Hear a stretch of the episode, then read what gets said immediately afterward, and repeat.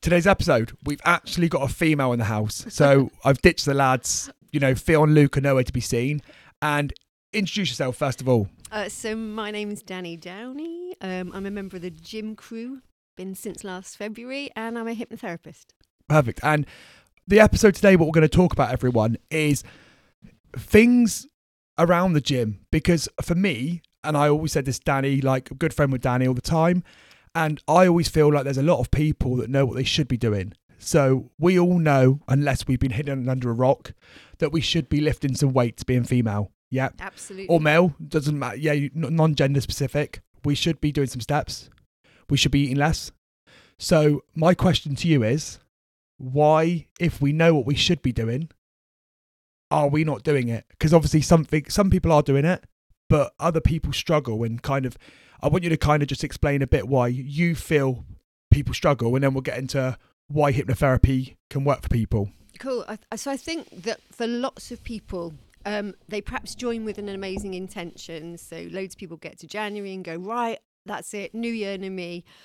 But what they perhaps haven't aligned is their subconscious. And until we get our subconscious 100% in gear, we make 90% of our decisions really with our subconscious mind that things are never really going to shift. There's often a lot of stuff that we've carried for years, a lot of very subconscious habits that perhaps make us feel very safe.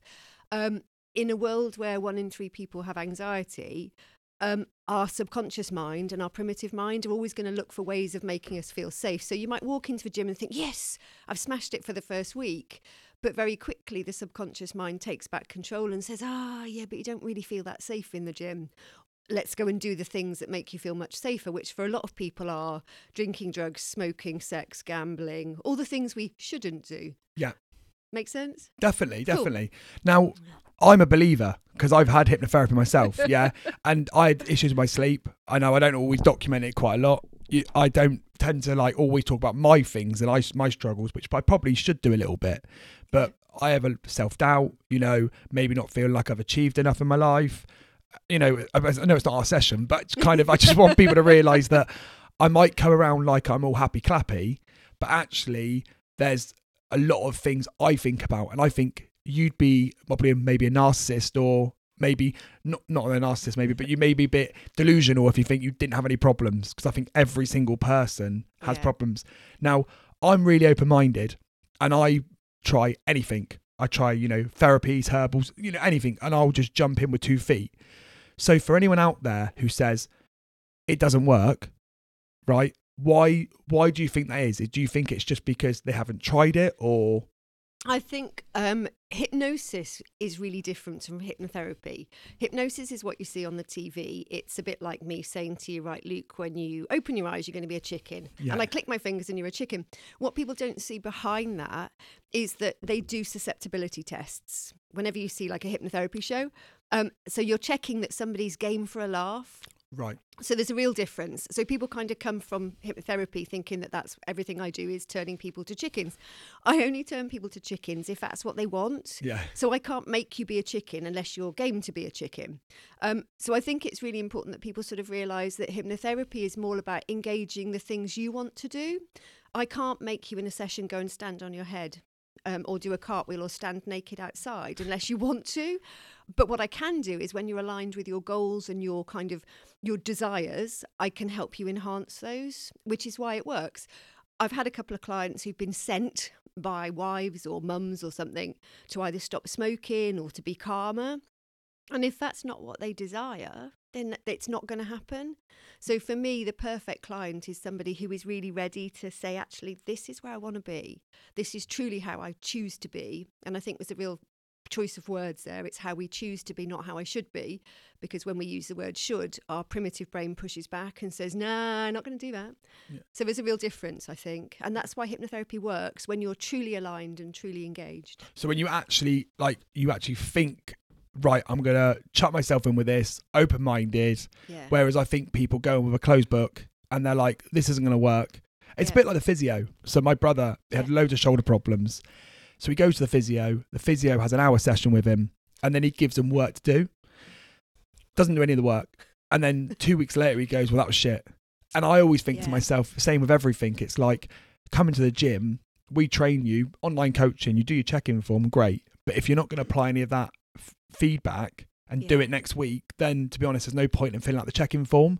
Yeah. So I'm guessing with your session, it's the same. It's like there's only so much work you could do in one session, but it, I think a lot of people think it's like lying on a couch, you're under. but kind of, if you run it down, if you explain it a bit, like what would happen in a session. So, for example, if I came to you, what what would you? What would be the first initial part of the session, and how would it happen, and what would go on from there? So the first, uh, uh, my first question to all my clients is always, "What's been good? What's been better?" And the reason for that is I can't help you to get into trance, which is that lovely relaxed state, if your mind is negative and in, in, in a really negative place. So when I ask you what's been good, your brain goes, "Oh, let me look. Let me look at all the good things that have happened to you this week."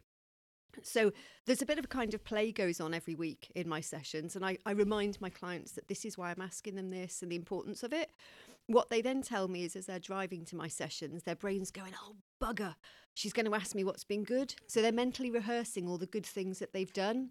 When they do that, they release the calming hormones, serotonin, they release endorphins, because every thought we have, our brain thinks is real, which is really powerful. So if your thoughts are really negative, your brain is sending you anxiety hormones. If your thoughts are cognitively more conscious and positive, your brain's going to send you serotonin, which is going to keep you in a happy place.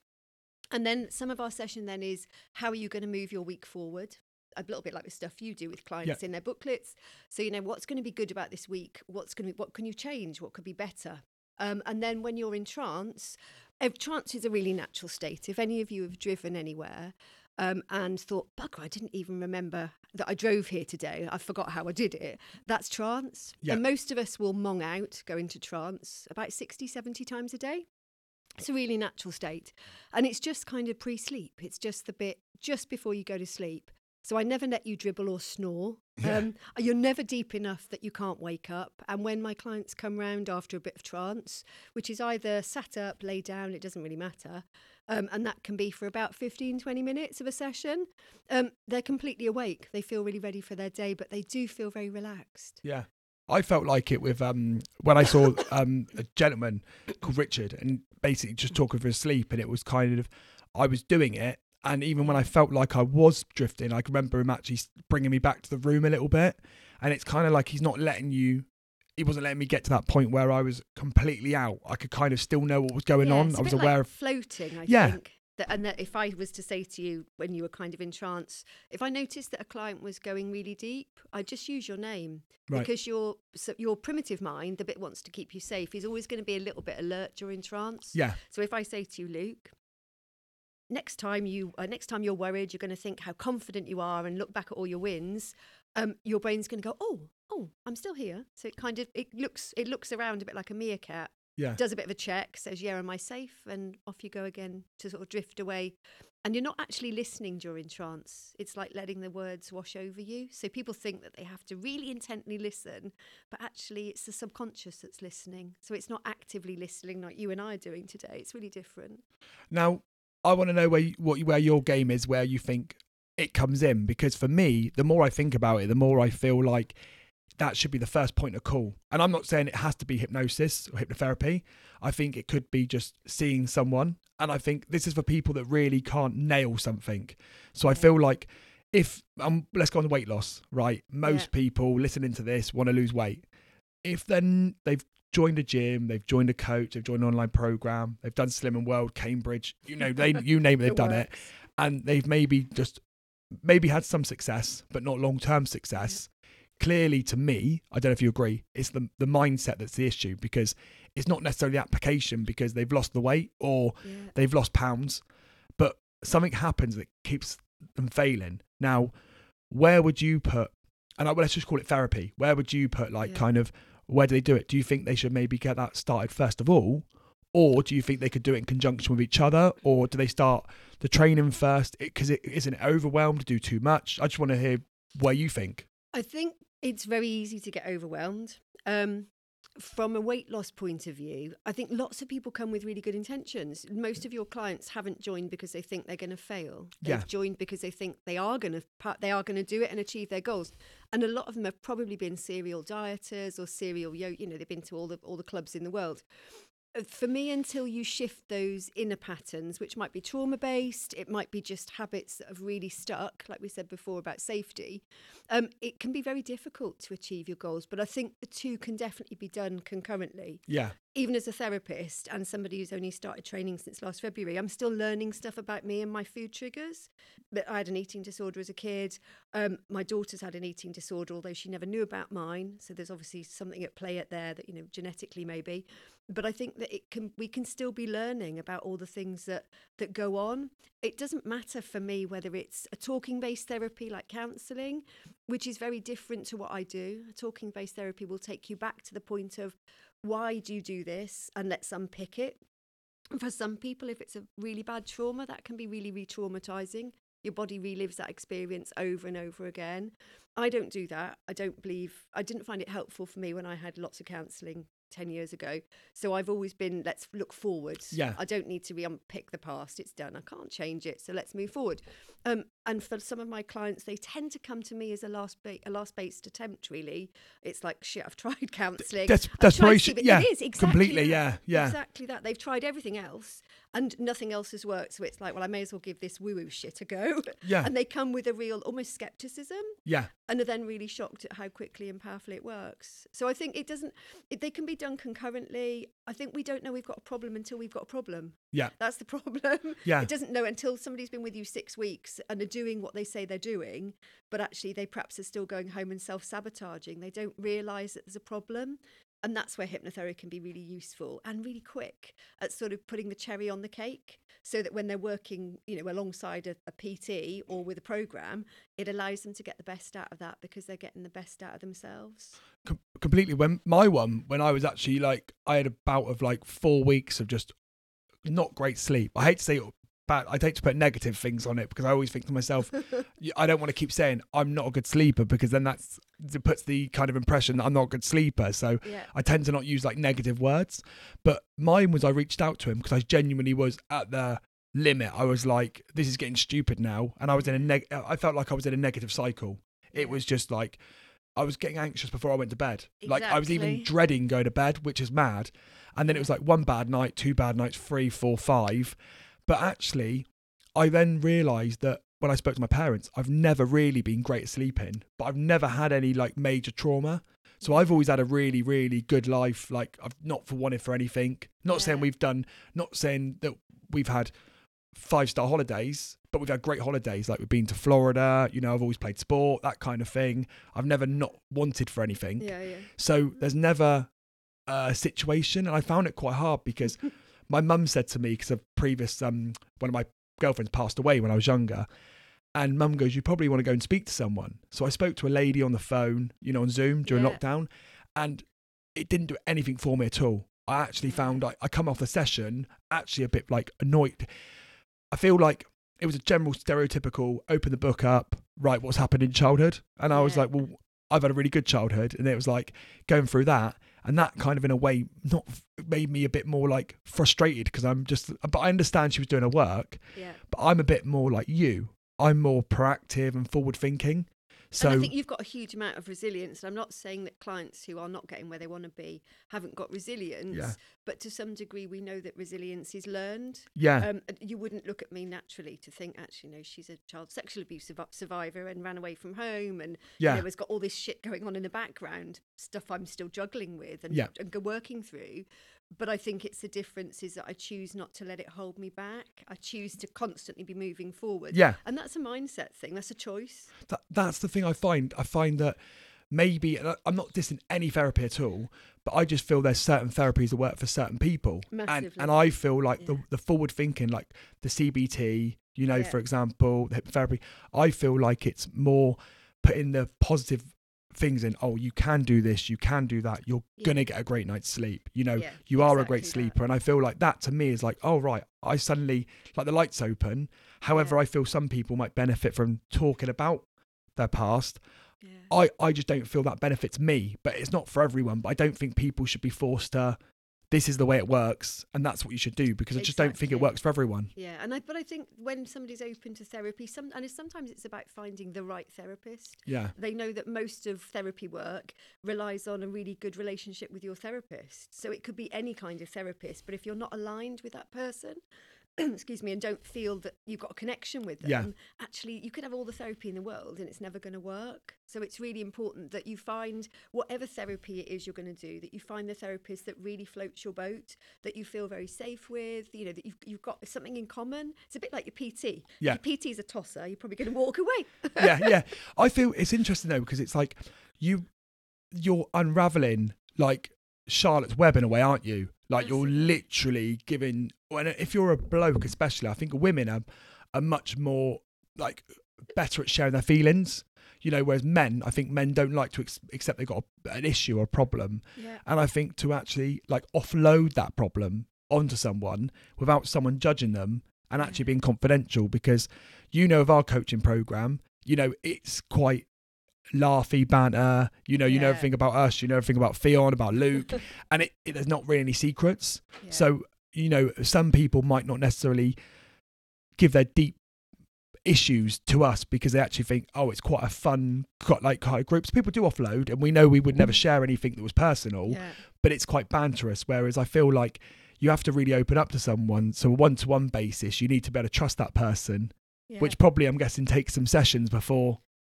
Yeah. For, for me, I, I love hypnotherapy because it's so quick. Most Mm. of my clients will be with me no more than six to 12 sessions. Yeah. Um, uh, the longest I've worked with somebody is nine months, and that was a young person who had multiple suicide attempts. She's now living her best life, and I say Yeah. that's uh, it's quite banal, but she is trained to be a teacher. She's in an amazing place, and that took a lot of time because if you think that every habit we have goes back to you've got a brain, you've got a brain sort of pattern in your brain that is really quite deeply anchored. Yeah. So my job as a hypnotherapist is to help you to create a whole new brain structure, a new way of thinking and being and doing that then becomes more powerful than the other one. Yeah. And then the brain trims that down. So if you if you're not with me for long enough, you don't really get true change. I've seen a couple of people say, "Oh, you can be fixed with hypnotherapy with one session." I'd say that's bollocks. Yeah. it's absolute tush, because you you can't get true neuroplasticity, which is that change and making new pathways, on just one session.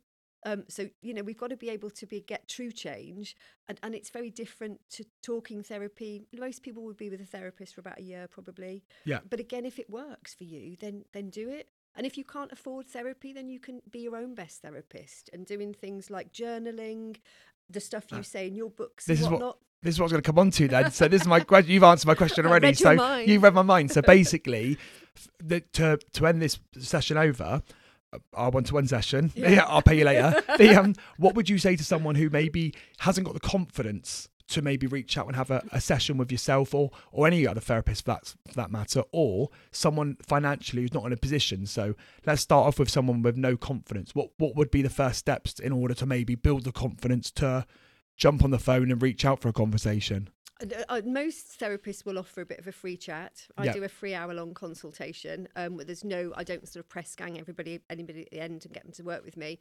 Um, most people will often do a free online thing as well. Most people will work via Zoom. Um, I would say that if you're struggling with confidence, then it, it comes from within that you have to sort of start walking the walk and telling your subconscious mind all the things that you've done to make you feel more confident, all the wins that you've had, all the successes. If I said to you, Luke, don't think about the tigers, Yeah. what's the first thing your brain's just Think about the Tigers. Of course. Yeah. So when we tell ourselves I'm unconfident, I'm an unconfident person, or I'm an anxious person, your brain sends you all the evidence it can, because you've asked it to, of all those times you've been unconfident.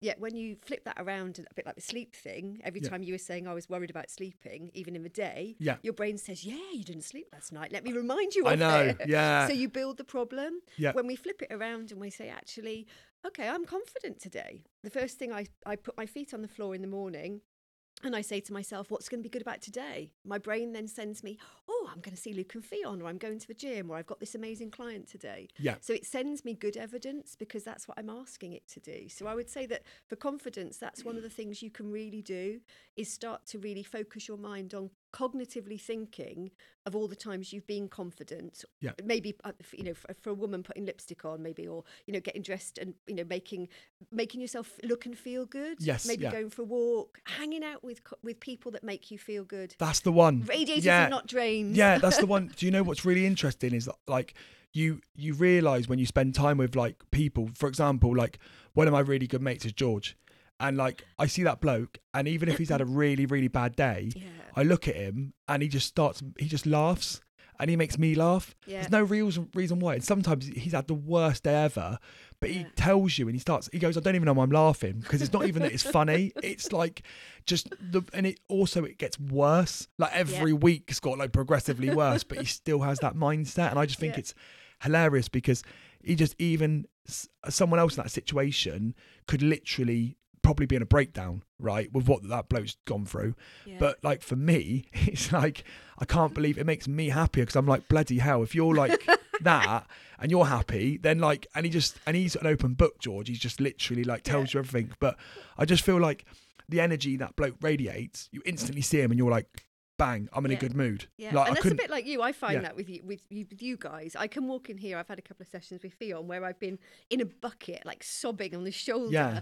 But we've still got on, and he's kind of dragged me up. yeah, And I would hope that because we're creatures whose energy fires off each other, because we've got mirror neurons that are like, if you imagine a Mohican down the middle of your brain, we've got all these amazing networks of, of neurons that fire off each other. yeah, So if you're with really negative people, your brain's going to follow their pattern. yeah. And we are the sum total of the five people we hang around with most. I know. It's fact, it's absolute truth.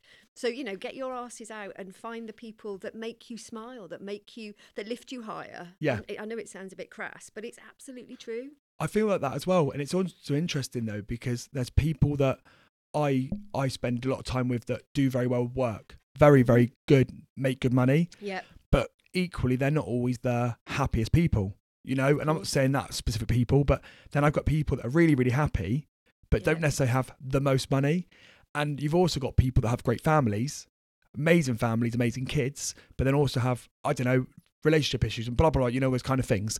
But what I'm trying to do is I I like cherry pick the good things out of each person I know sure. because there's nobody I know right now that I can actually think to myself, oh, I want that life. But what I actually think to myself is, oh, actually, I really respect that that part of that person's life. So if that person set up a really good business, I'm like, that's amazing. What can I take from that? Yeah. However, maybe they put too much into their business and not enough into their relationship with their family. And then I look at someone with like two, three kids and they're always doing stuff, but maybe the money's a bit tight. Yeah. I'm like, actually, what can I take from that understanding because they've got a great family life, but could I maybe take a little bit of that, but not 100%, and then focus a bit more on the work side? So, in a way, you've got like above average of everything. Because I Yeah. don't think if you focus 100% on the business, yeah. to me, then the relationship and the family life struggles because you sure. can't give 100% on everything. Yeah. But you could maybe give 70% on the business.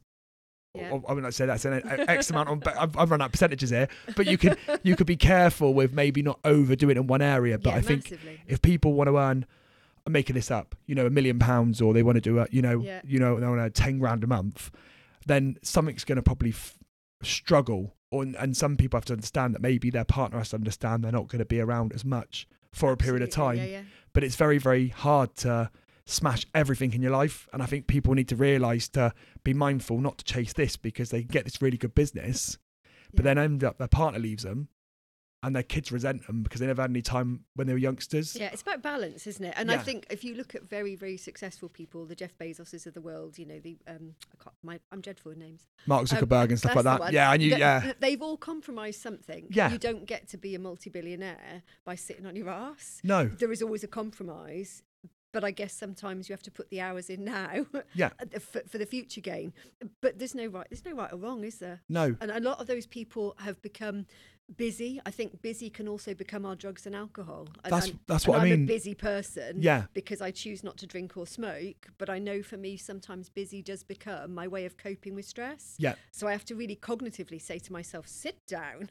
Yeah. Stop being busy. Stop running around like a headless chicken and actually take some time for you, which I know you guys are really are really big on, you know, in your program, especially with with mums and women. You Yeah. know, take some time for you because we often give so much as mums. I've got six kids Yeah. and run a business that I, I'm last in the queue. Yeah. And my goal to me last year was about being actually, no, I'm going to be selfish. Selfish is good. It allows me oxygen masks on first. It allows me to be a better person for my clients, to the people I meet, for my kids, my husband. You know, I'm a mother, I'm a daughter in law. It allows me to be better when I do take some time off for me. I think that's a big thing. I think people don't realise. I think some people can maybe take be selfish in going out drinking and maybe all the negative things, and not enough in the positive impacts. But yeah, I think that's a good that's a good wrap up point. I think we'll wrap it up there. But Massive, thank you. so if anyone wants to reach out, so um, for example, and just have a chat with you, doesn't necessarily even have to sign up to your sessions or anything. But all. like, what's your Instagram? And God, now you've asked me. what a boomer. Yeah. Uh, my Instagram is Downey Danielle. Yeah. Um, you can find me on Facebook. Um, I'm not on TikTok, I'm afraid. Um, I'm on Facebook as um, Danielle Downey or the Freedom Hypnotherapy Practice. And if you were to Google the Freedom Hypnotherapy Practice, you can send me a message on there, and I do a I do an hour long free session via Zoom or face to face for you just to come along and chat about how you'd like things to be. Because I think sometimes when we kind of have the magic one question and ask, "How do you want to be?" then that's great. Yeah. Cool. Perfect. Thanks so much for having me. That's all right.